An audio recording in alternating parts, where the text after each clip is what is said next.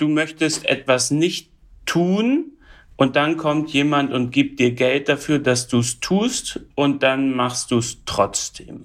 So würde der EU-Abgeordnete Nico Semsrott einem Kind Korruption erklären. Etwas mehr in die Tiefe gegangen ist Transparency International. Die NGO hat heute ihren Korruptionswahrnehmungsindex veröffentlicht. Darin werden 180 Länder verglichen und bewertet, als wie korrupt diese Länder auf einer Skala von 1 bis 100 wahrgenommen werden. Das große Thema im neuen Bericht, das über allem steht, ist strategische Korruption. Also wenn autokratische Staaten Korruption als Instrument nutzen, um Demokratien zu beeinflussen oder gar zu unterwandern. Wie funktioniert strategische Korruption und was lässt sich dagegen tun? Das fragen wir uns heute. Mein Name ist Sophie Warborn. Moin, moin. Zurück zum Thema.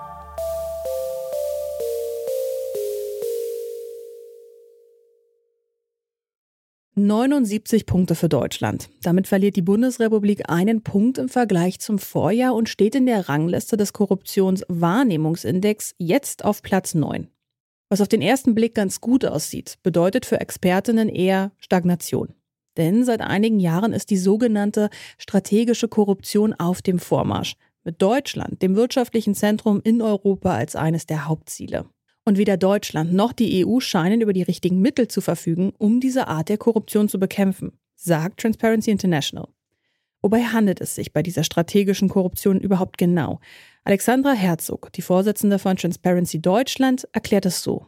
Ja, strategische äh, Korruption ist, wenn autokratische Regime Korruption als Instrument der Außenpolitik nutzen, um in unzulässiger Weise Einfluss auszuüben und ihre Interessen durchzusetzen. Also das äh, gibt's in verschiedenen Formen über alle Ebenen hinweg und auf jeden Fall wird versucht, die politische, soziale und wirtschaftliche Stabilität demokratischer Gesellschaften zu untergraben. Also gibt es da eine ganz bestimmte Grenze oder bestimmte Marker, die strategische Korruption ausmachen? Können Sie die nochmal zusammenfassen für uns? Das ist einfach Korruption als, als Instrument oder als, als, als Waffe, kann man auch sagen, äh, gegen ähm, demokratische äh, Gesellschaften gerichtet. Ja, also Vielleicht ist ein Beispiel anschaulich. Ähm, nehmen wir den ähm, aktuellen Korruptionsskandal auf EU-Ebene. Da ermitteln ja die belgischen äh, Behörden seit ein paar Monaten und nach dem, was, was heute bekannt ist, haben ja wohl Katar und Marokko sich die Unterstützung prominenter Europaabgeordneter erkauft. Ne? Also das ist Korruption eingesetzt, um Einfluss zu nehmen im Sinne von ja, in dem Fall Katar und Marokko, um, um ihre Interessen durchzusetzen. Der Korruptionsskandal trifft die ganze EU. Doch wie erlebt man sowas eigentlich, wenn man selbst im EU-Parlament sitzt? Der Abgeordnete und Kabarettist Nico Semsrott hat mir seine Eindrücke geschildert. Ich habe das so wahrgenommen, dass die Abgeordneten im doppelten Sinne betroffen waren. Die einen waren eben traurig und die anderen haben Angst, glaube ich, selbst aufzufliegen. Von allem, was man so liest und hört, ist dieser Korruptionsskandal auch noch überhaupt nicht ausgestanden. Es wird gemunkelt, dass da noch zahlreiche weitere Abgeordnete involviert sind. Und einer der Betroffenen hat eine Kronzeugenregelung mit dem belgischen Staat vereinbart. Der hat auch schon versprochen, weitere Namen zu nennen. Wie präsent ist Korruption im Alltag eines Mitglieds im EU-Parlament? Wurde dir schon mal Geschenke, Gelder etc. angeboten? Ja und nein. Es kommt total darauf an, was man schon als Geschenk definiert, was man schon als Einflussnahme definiert. Warum Korruption in der Politik so wahrscheinlich ist, liegt schon an der Art und Weise, wie hier Deals gemacht werden. Also das Grundprinzip in einer Demokratie, wo es Kompromisse gibt, ist das Verhandeln. Das heißt, es gibt Deals. Ich gebe dir etwas, dafür bekomme ich etwas. Das ist erstmal alles total legitim. Organisierte Parteiveranstaltungen, die gleichzeitig Lobbyveranstaltungen sind. Das ist so ein Beispiel dafür, wie Lobbyarbeit und, und ähm, letztlich Gewaltenteilung funktioniert oder eben nicht funktioniert. Und diese Lobbyarbeit, die ist auch ein gutes Stichwort. Denn irgendwo muss ja angesetzt werden, um strategische Korruption zu bekämpfen. Deswegen schlagen Transparency International schärfere Gesetze gegen Bestechlichkeit und mehr Transparenz in der Politikfinanzierung vor. Und auch die Arbeit mit Lobbyregistern, also einer öffentlich einsehbaren Datenbank für Lobbyismus, kann helfen. Sowas gibt es in Deutschland, allerdings erst seit 2022. Aber warum erst seit 2022? Das ist eine gute Frage. Das hat tatsächlich sehr lange gedauert in Deutschland.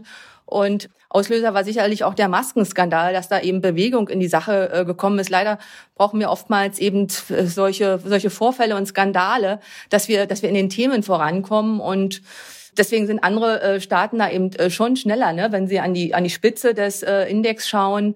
Ähm, da wird, sind Staaten schon schneller im, Umsetzen dieser Maßnahmen. Ja? Also Dänemark oder Norwegen oder Finnland. Ähm, auch zum Beispiel das, das Hinweisgeberschutzgesetz hat Deutschland mit ein Jahr Verspätung, ähm, also die EU-Richtlinie zur Umsetzung des Hinweisgeberschutzgerechts hat Deutschland mit ein Jahr Verspätung umgesetzt und, und Dänemark war da ganz schnell dabei. Also deswegen wäre das halt eben auch ein Punkt zu sagen, nee, Korruption ist wirklich ein erhebliches Risiko und muss halt ganzheitlich angegangen werden. Auch Nico Semsrott hat eine Idee, wie Korruption im EU-Parlament besser bekämpft werden kann. Ganz klar muss es ein Verbot von Nebentätigkeiten geben. Ich denke auch nicht, dass das eine Beschränkung des freien Mandates ist. Man hat ja trotzdem noch unfassbar viele Möglichkeiten, Entscheidungen zu treffen und man hat auch unfassbar viel Geld zur Verfügung, mit dem man die Entscheidungen unabhängig treffen kann. Es ist eher umgekehrt nicht erklärbar, wie man in einer 40 bis 80 Stunden Woche noch Zeit haben soll, privat tätig zu sein. Und es muss eine Verbindung geben zwischen dem lokalen Finanzamt und der Parlamentsverwaltung. Das heißt, es muss die ganze Zeit Einblicke geben in die Vermögens- und Einkommensverhältnisse der Abgeordneten. Und das schränkt das freie Mandat überhaupt nicht ein, sondern im Gegenteil, es schafft äh, Vertrauen den Wählerinnen gegenüber.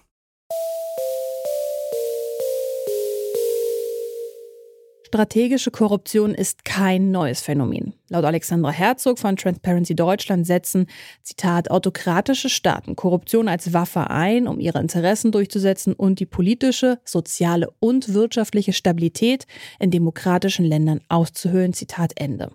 So weit, so schlecht. Unübersichtlicher Lobbyismus und private Interessen von Abgeordneten sind nur zwei der Punkte, die strategische Korruption überhaupt möglich machen. Schärfere Kontrollen auf verschiedenen Ebenen können helfen, Korruption einzudämmen. Und das ist dringend nötig, denn laut Expertinnen bedroht die strategische Korruption nationale und internationale Sicherheit. Das war's für heute von uns. An dieser Folge mitgearbeitet haben Annika Seiferlein, Janik Köhler und Alia Rentmeister. Produziert wurde sie von Henrike Heidenreich, Chef vom Dienst war Toni Mese und mein Name ist Sophie Warmbrunn. Macht's gut. Zurück zum Thema vom Podcast Radio Detektor FM.